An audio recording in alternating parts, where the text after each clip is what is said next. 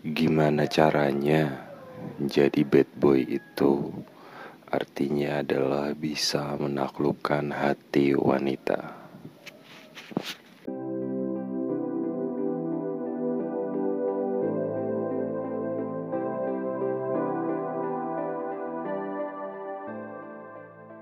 Oke, balik lagi di podcast Suara Langit gue tuh kadang bingung ini harus memulai atau melakukan opening seperti podcast-podcast lainnya atau langsung ke topik seperti podcast-podcast lainnya juga gitu.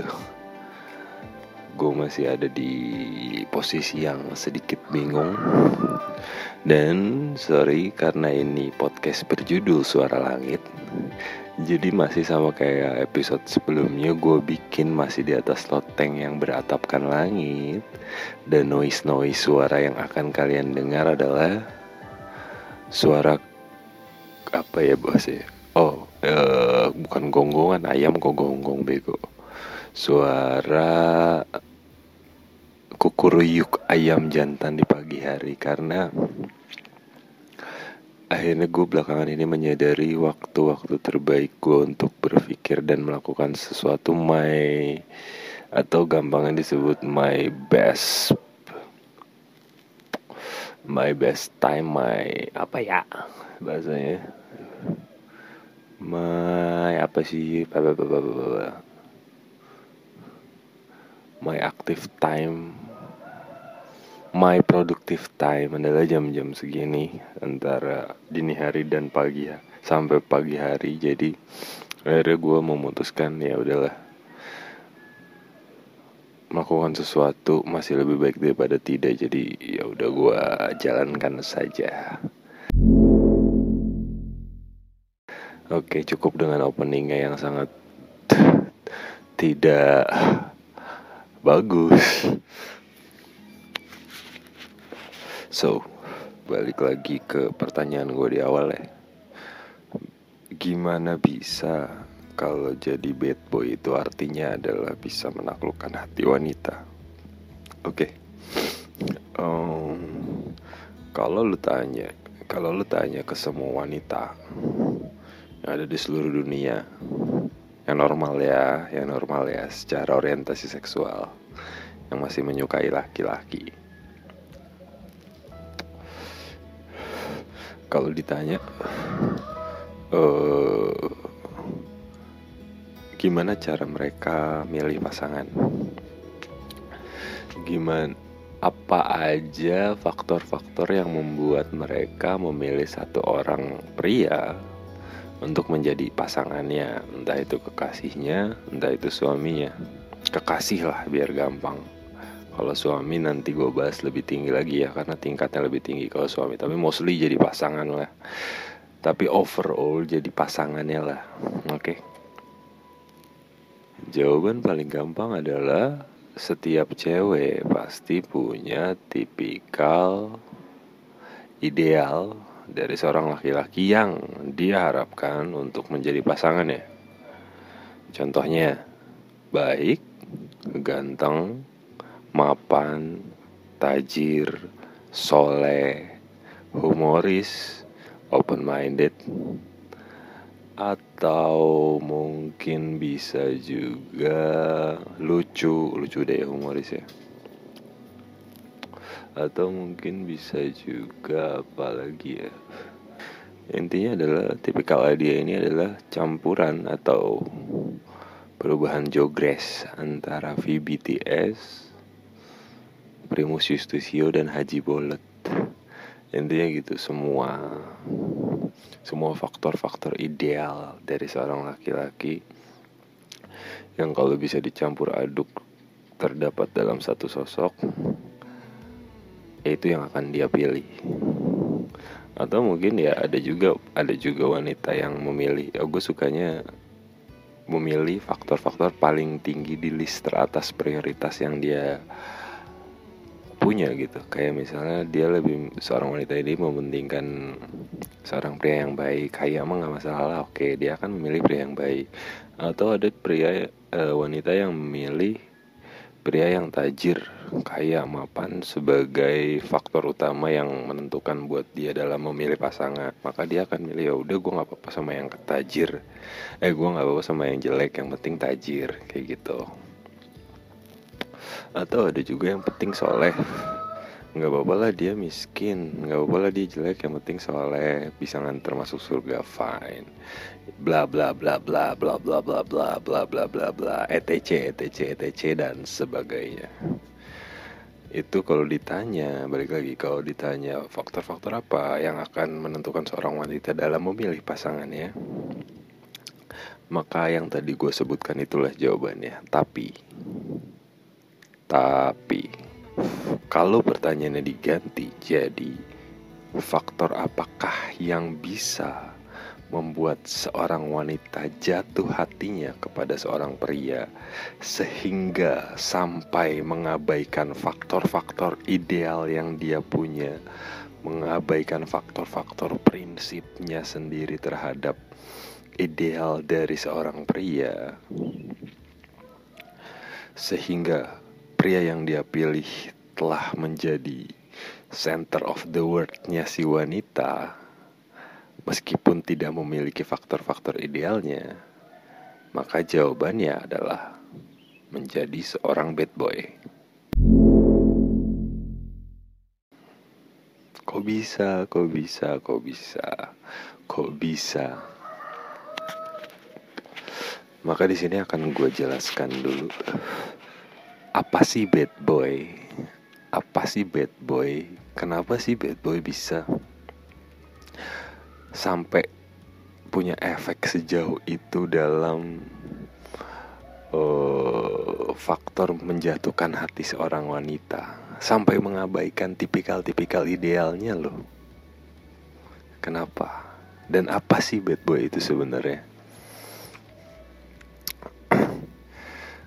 Kalau mindset atau stereotype atau persepsi orang-orang pada umumnya soal bad boy apalagi tentang apalagi dari stereotip yang dibentuk dari tokoh-tokoh yang ada di sinetron, film atau im, atau tokoh imajiner lainnya yang mengejawantahkan kata bad boy ini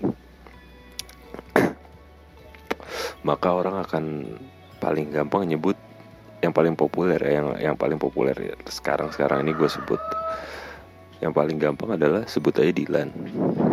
Anak geng motor bolos sekolah terus uh, suka berantem terus apa ya uh, banyak yang suka tapi dia cuek. Atau pakai baju nggak rapi. Atau apa lagi ya faktor-faktor yang gampang disebut bad boy. Pokoknya kayak Dylan gitulah. Pokoknya kayak sosok Dylan yang tergambarkan dari cerita-cerita yang beredar di masyarakat. Kalau Dylan itu bad boy nggak usah ngomongin muka nggak usah ngomongin muka ya. Kita semua tahu kalau Iqbal CJR itu ganteng oke okay, fine. Dan apa bad boy itu digambarkan juga selain memiliki uh, atribut minus yang gue sebutkan tadi contohnya di sisi lain dia punya sisi menarik. Dia punya sisi menarik uh, yang ker yang akan nampak keren kalau disanding. Kontras akan nampak kontras jika disandingkan dengan sisi buruknya.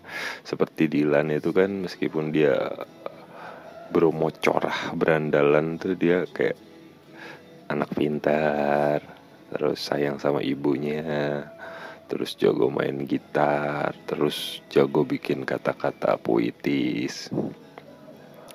Nah bad boy per, apa kata bad boy ini merujuk jadi pada satu tokoh itu sendiri uh, yang berkembang di masyarakat. Sehingga sehingga ketika jargon ketika jar ketika jargon atau pendapat cewek-cewek di medsos kalau bad boy itu jauh lebih menarik sebetulnya bukan kata bad boynya yang menarik Dilannya yang menarik.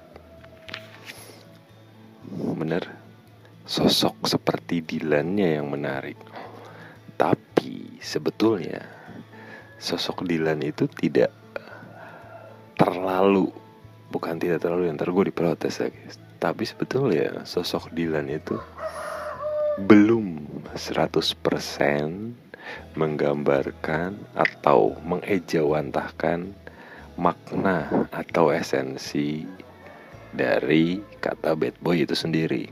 Kenapa gue bilang gitu? Karena buktinya kalau bad boy bisa kalau memang betul bad boy bisa menjatuhkan hati para wanita toh pada akhirnya Dilan gak jadi sama Milea cewek wanita. Kalau hatinya sudah jatuh dia akan terus sama si laki itu. Tapi pada nyatanya enggak kan pada contoh kasus Dilan ini sendiri gitu. Dan kemudian akan ada yang bilang itu kan cuma fiksi cuma fiksi cuma fiksi. Man penulisan fiksi dari seorang penulis biasanya inti ceritanya inti ceritanya biasanya malah berasal dari pengalaman nyata Oke, okay, jadi ya kalau yang mau bilang fiksi atau mau ngasih alasan itu fiksi, contoh Dilan itu tidak valid, fine, itu hak kalian. Tapi gue akan tetap memakai contoh itu dan nggak peduli-peduli juga gitu. Oke, okay.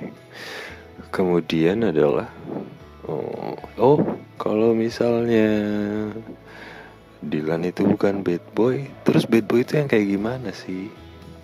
Bad boy itu yang bener bad boy yang bener tuh yang bisa ngejatuhin cewek tuh kayak gimana sih?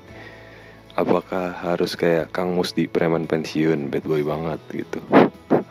Enggak Anjir garing. Oke enggak Terus gue terusin ya.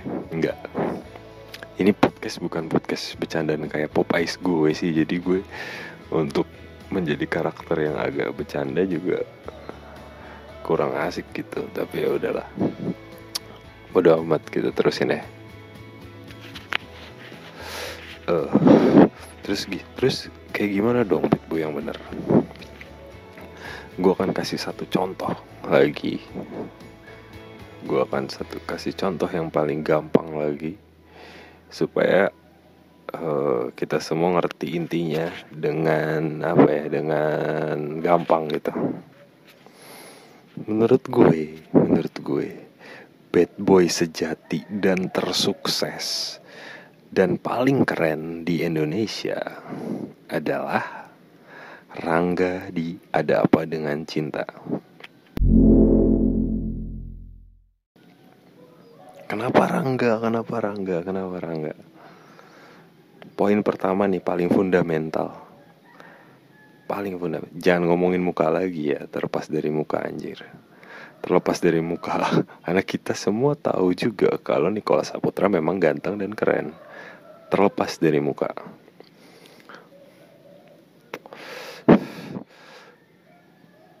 Hal yang paling fundamental kenapa gue bilang Rangga adalah sosok bad boy paling keren. Lu tonton lagi deh ada apa dengan cinta satu dan dua. Satu deh yang paling utama sih yang satu ya. Lu lihat jalan ceritanya lu perhatiin baik-baik Apakah Rangga adalah tipe idealis cinta? Apakah Rangga adalah sosok ideal Sosok seorang pria ideal idaman cinta? Apakah benar begitu adanya? Gua rasa kita rame-rame akan sepakat bilang tidak Jelas tidak Jelas sangat tidak Jelas mungkin mustahil Rangga dan cinta itu kayak air dan minyak Kayak air dan api berasal dari latar belakang keluarga yang berbeda, berasal dari lingkungan yang berbeda, dibesarkan dengan cara yang berbeda, bahkan memiliki kesukaan, kesukaan-kesukaan atau pola hidup yang beda, gaya hidup yang berbeda. Oh, kemudian segalanya hampir berbeda lah ketika gue bilang analoginya adalah api dan air harusnya udah gampang lah ya nggak usah penuh perdebatan lagi Tapi lihat, gue terusin. Tapi lihat, Rangga yang bukan tipe idealnya. Meskipun ini fiksi, meskipun ini fiksi, sekali lagi meskipun ini fiksi, tapi Rangga bisa membuat seorang cinta yang luar biasa gampang untuk dapetin cowok mana pun yang dia mau dengan karakter dan kecantikannya. Rangga bisa membuat seorang cinta yang memiliki segala-galanya, memilih untuk menunggu dia selama 13 tahun, membatalkan pertunangannya, dan akhirnya kembali lagi sama Rangga. Kurang bad boy apa itu? Kurang bad boy apa itu? Hah? balik lagi pasti akan muncul perdebatan yang paling ini ya paling tinggi paling teratas gitu pasti pak bakal ngomong eh Rangga ganteng cinta cantik no no kalau ngomongin kalau ngomongin ganteng sama cantik apakah gue balikin pertanyaannya apakah semua pasangan yang ada di seluruh dunia hanya bisa cocok karena paras mereka sama-sama ganteng dan cantik sehingga cocok gitu? Apakah yang ganteng gini deh sorry kata-kata gue agak ribet. Apakah yang ganteng hanya cocok dengan yang cantik? Apakah lu kalau ngeliat di seluruh dunia nggak ada cowok ganteng yang pacaran sama cewek jelek apakah ada cewek cewek cantik yang pacaran sama cowok jelek secara fisik banyak jawabannya benar Terus gimana? Nah, akan mulai nanya. Terus gimana penjelasannya? Gimana esensi jadi bad boy? Gimana cara jadi rangga? Dan apa kuncinya sih jadi bad boy itu sebenarnya? Yang pertama adalah bad boy itu bukan semata-mata style, bukan semata-mata karakter uh, apa ya?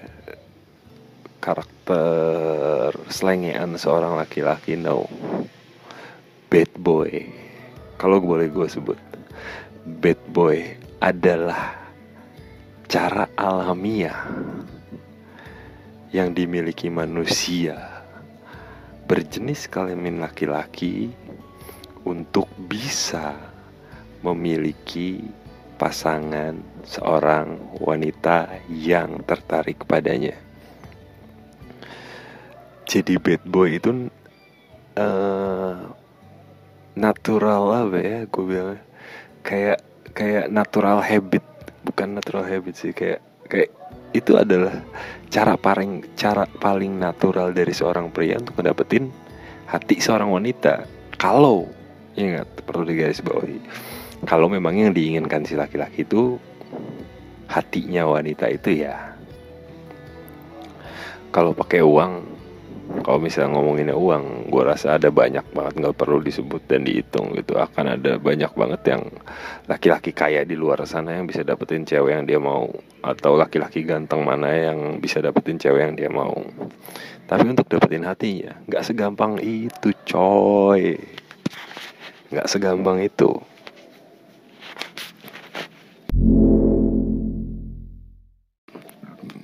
Terus apa? Apa ya dong kasih tahu makna bad boy itu. Lu pada berharap gue ngasih tahu gitu. Sementara gue juga masih jomblo. Sementara kisah gue juga masih belum usai gitu kan. Tapi ya udahlah, kemon kita lanjut ya. Jadi bad boy itu yang gue maksud tadi yang udah gue jabarkan. Lu kalau ngelihat burung merak Merak jantan akan menari mengibarkan ekornya untuk menarik pasah perhatian dan dan bisa mendapatkan pasangan betinanya. Bison atau kambing atau domba dan saudara-saudaranya akan beradu tanduk, akan ngad apa sebutannya apa sih? Uh, pokoknya ngadu lah, akan ber berantem apa ya untuk memperebutkan wanitanya untuk mendapatkan wanitanya atau singa atau binatang-binatang lain punya caranya sendiri secara habitual dan kemampuan alami yang dia miliki yang ada di dirinya untuk mendapatkan perhatian pasangannya. Nah, cowok manusia caranya adalah yang paling ampuh dengan menjadi bad boy. Gimana? Lu tuh dari tadi muter-muter. Oke. Gue tahu pasti akan ada banyak yang ngomong kayak gitu. Gini, uh, gue akan ulang lagi. Uh, so kalau mau ngambil contoh di uh, ranah pernikahan, ranah pernikahan, gue yakin akan akan ada nggak kehitung banyaknya jumlah wanita yang ketika lu tanya kenapa sih lu milih dia jadi suami lu? Akan banyak yang jawab gini oh enggak nggak apa-apa kok. Eh misalnya gini ada seorang cewek yang nikah dia nikah sama seorang laki-laki yang jelas-jelas orang-orang tahu dia bukan tipenya.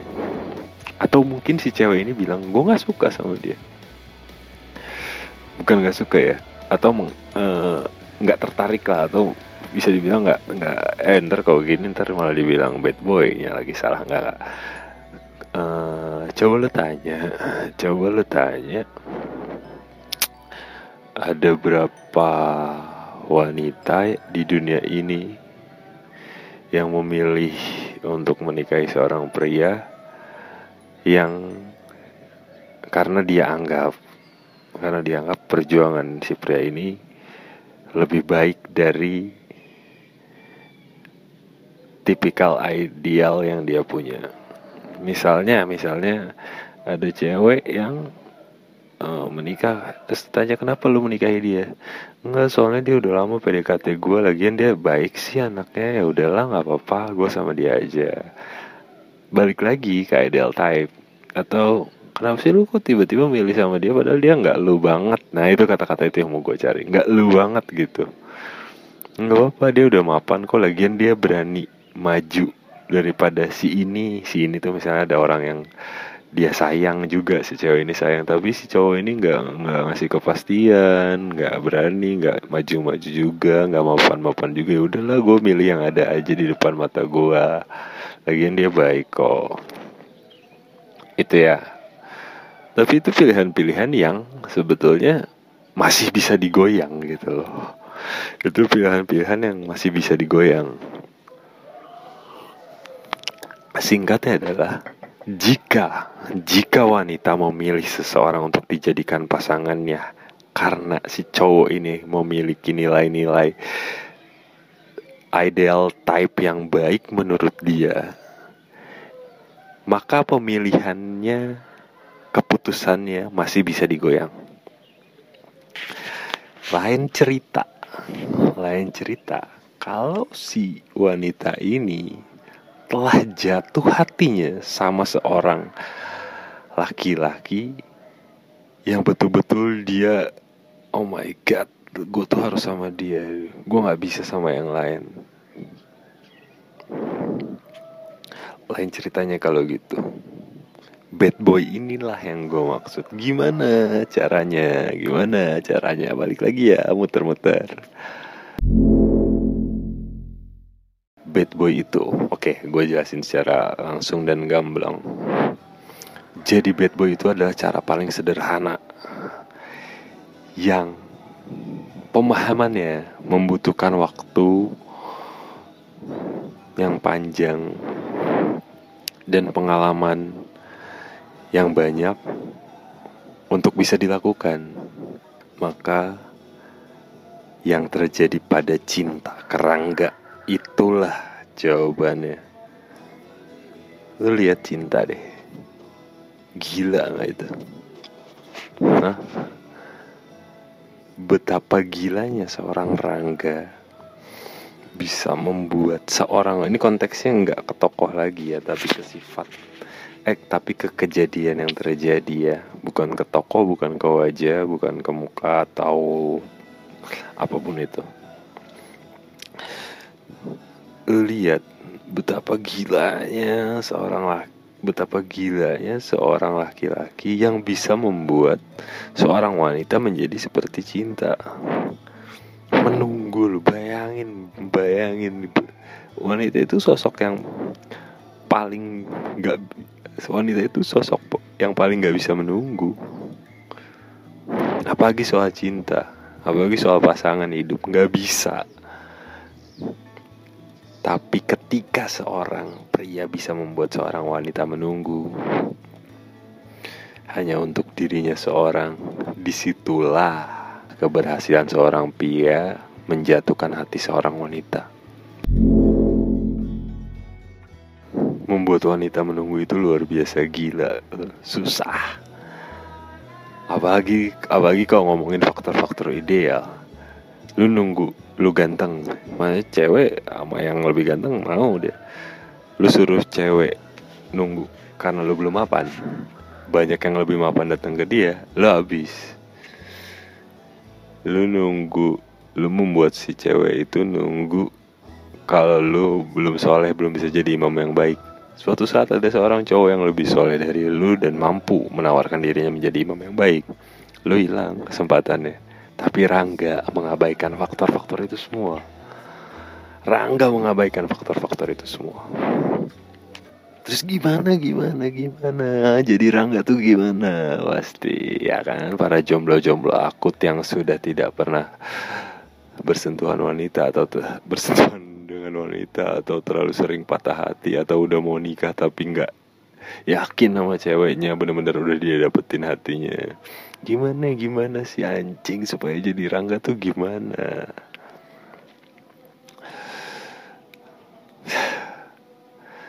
Syarat pertama syarat pertama menjadi bad boy adalah syarat pertama menjadi bad boy adalah seorang pria harus bisa terus dalam situasi yang dinamis. Harus bisa terus membuat si cewek ini, membuat seorang wanita ini selalu penasaran pada dirinya. Lu lihat Dilan. Ini contoh ya. Lu lihat Dilan. Dilan tuh berandalannya kurang apa sih? Kalau ngomongin pinter, ganteng, kerennya kurang apa juga gitu. Tapi sisi kontras itu, sisi kontras itu tidak tidak berlaku ketika dia bertemu Milea. Kenapa? Karena ketika bertemu Milea, Dylan bukan jadi bad boy lagi, jadi hamba. Dylan jadi hamba yang Milea, coy.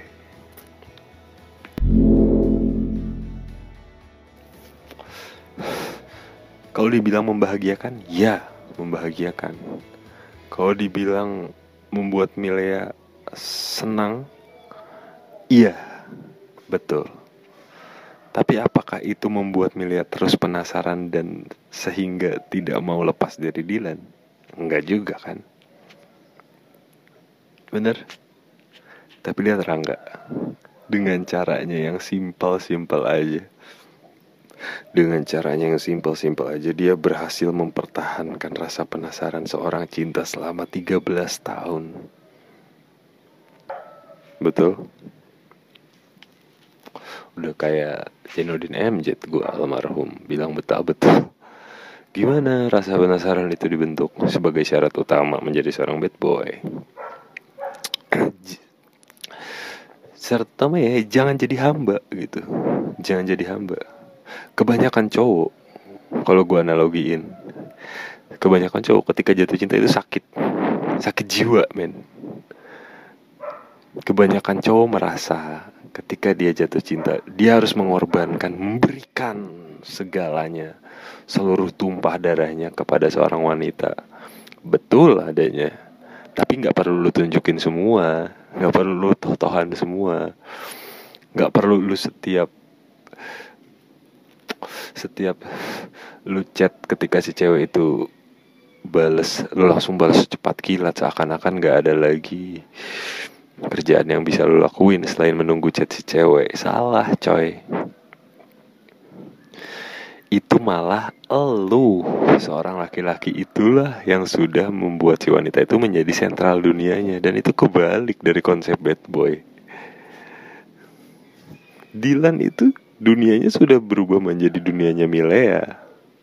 Meskipun ya kalau kalau ngomongin quotes ya semua cewek akan bilang keren. Ya iya dong cowok tuh harusnya menganggap ceweknya pusat dunianya bener kalau lihat dari keren-kerenan quotes mah bener tapi pada prakteknya apakah itu mempertahankan rasa penasaran lu sehingga lu terus mau sama si cowok itu? Enggak jawabannya kan.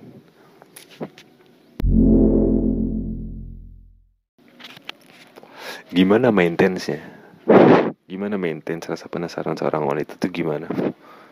Bisa kayak Rangga gitu selama 13 tahun.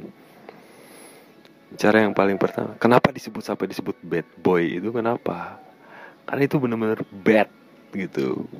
Bad buat cowok bad buat cewek maksud gue bad buat cewek baik buat cowok tapi tidak menghilangkan kebaikan itu sendiri gitu loh. Misalnya contoh paling gampang ya. Misal gimana cara mau maintenance lu ketik seorang cowok lu suka sama cewek pasti toh-tohan pasti. Gue ya gue juga pernah merasakan itu. Tapi dalam contoh misalnya harus balas pesan misalnya WhatsApp lah ketika lu PDKT sama seorang cewek ketika lu PDKT sama seorang cewek lu pasti gatal. Seorang cowok tuh pasti gatal dan gak sabar juga untuk ngebales chat dari ceweknya. Apalagi kalau lu nya yang suka duluan gitu. Kalau apalagi si cowoknya yang suka duluan banget sehingga tapi si ceweknya biasa-biasa aja gitu. Lo kan pasti ngerasa oh gue harus menunjukkan segalanya. Semua quotes dan pantun-pantun mungkin paling romantis dari zaman prasejarah zamannya Romeo and Juliet lo keluarin semua. Bahkan lu mungkin pamer-pamer kekayaan gitu untuk menarik perhatian si cewek. Enggak cewek enggak enggak kena sama yang kayak gitu. Cara palingnya cara cara itu gimana terus? Cara paling simpel ketika lu sudah menumpahkan semua perasaan lu kepada dia kasih jeda. Kasih kasih tempo yang tarik ulur. Kasih tempo yang tarik ulur atau bahkan bersikap acuh gitu. Setelah lu melakukan misalnya misalnya gue suka sama seorang cewek gue gue tuh tipikal yang emang langsung juga sih ketika suka sama seorang cewek. Gue kan langsung gue bilang suka sama lo bla bla dengan segala macam bla bla bla bla. Tapi ketika itu semua udah lu utarakan lu kan harusnya tinggal tunggu waktu apa keputusan si cewek itu. Nah mostly kebanyakan cowok akan akan nggak sabar. Gue ini si cewek nggak balas-balas sih atau nggak belum tertarik apa sama gue atau apa bla bla bla. Lu diemin aja dia dua hari coy. Abis lu ngomong keren-keren kayak gitu tuh abis lu ngeluarin semua macam peluru romantis di dunia itu lu diemin aja dua hari. Sampai si cewek itu ya chat duluan. Ketika si cewek itu chat duluan 50% hatinya udah mulai ketarik. Percaya sama gue. Terus yang 50% nya lagi. Ya antara di podcast berikutnya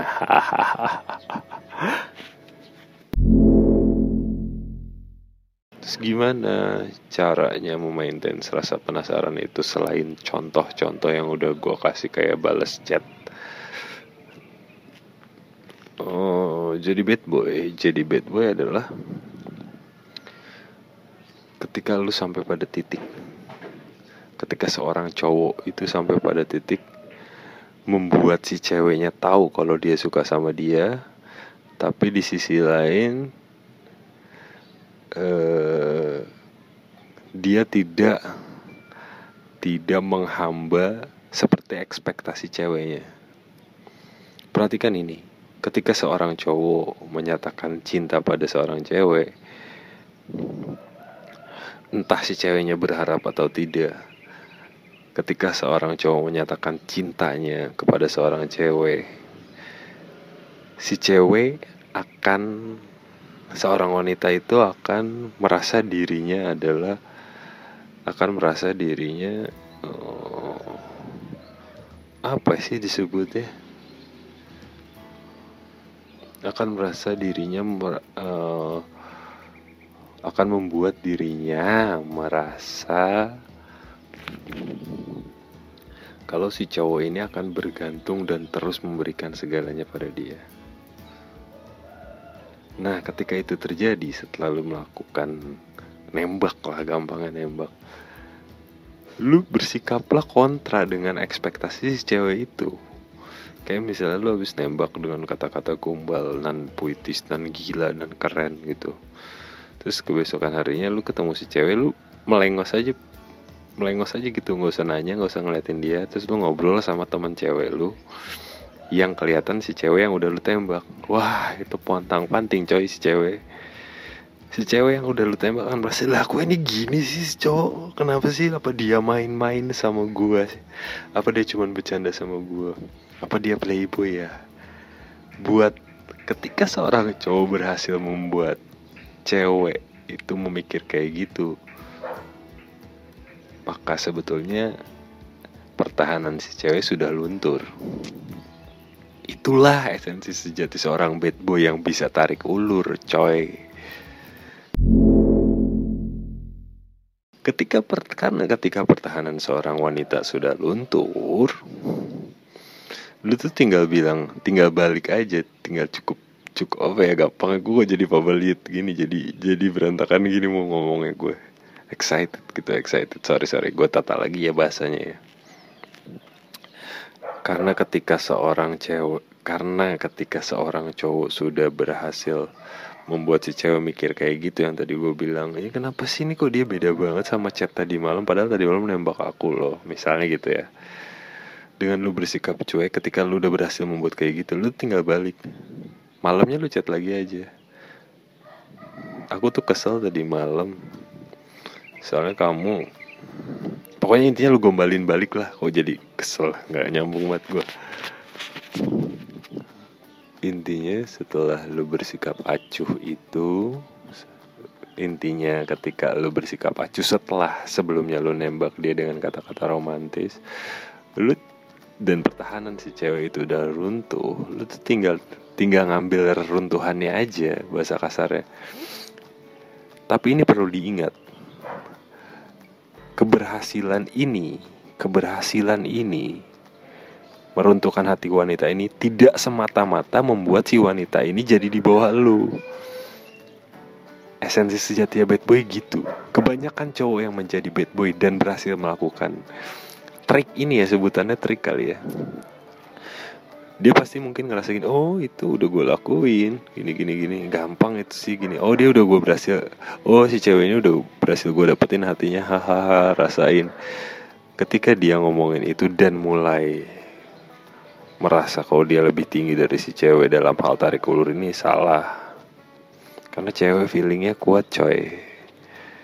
Cewek nggak nyaman dengan cowok yang nggak bersungguh-sungguh. Even ya even lo melakukan trik tarik ulur ini ketika perasaan lo memang tidak tulus sama dia karena cuma pengen nyoba trik ini atau mau nyoba main-main cewek akan tahu. Intuisi wanita itu lebih mengerikan dari takdir coy kebenaran intuisi wanita itu lebih mengerikan dari kebenaran takdir. So be wise buat cowok-cowok yang ingin mencoba caranya jadi bad boy seperti yang gue bilang hari ini di episode ini gitu. Ketul intinya sih ketulusan akan ketemu ketulusan. Tapi bad boy jadi gini loh. Kalau ngomongin pintu si seorang wanita itu pintu. Seorang laki-laki itu adalah knopnya. Tapi pintu ini terkunci. Gimana cara membukanya ya, lu harus pakai kunci. Lu harus masukin kunci muter nah kuncinya ini jadi bad boy. Tapi tapi kalau lu kalau lu kenop yang tidak tepat di pintu yang salah ya salah masuk.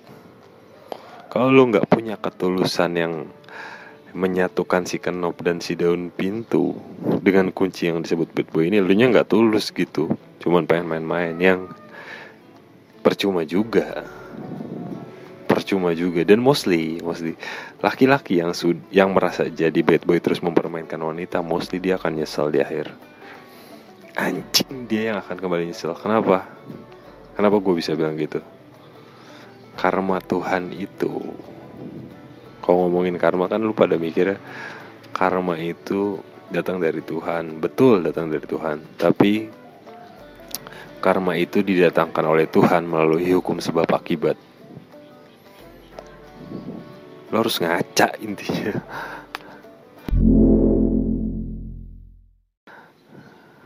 Oke. Jadi bagi para jomblo-jomblo yang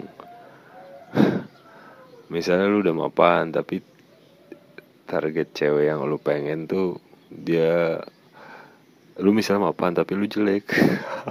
Operasi plastik sih sebenarnya. Gitu aja nggak pokoknya intinya track ini bisa dicoba. Dan gue gak akan bosan ngulang. Tapi ingat pakailah track ini kepada wanita yang benar-benar lu sayang gitu. Lu suka lu jatuh hati juga kepadanya karena jatuh hati itu bukan artinya lu harus mengerahkan semuanya. Mostly orang bilang jatuh hati jatuh hati padahal dia menghamba salah.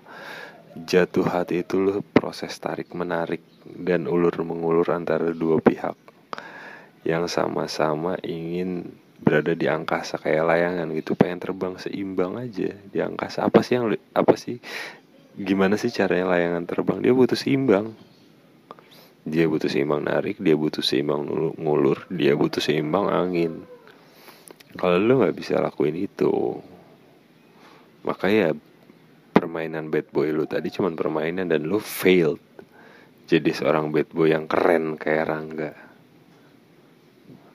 oke okay.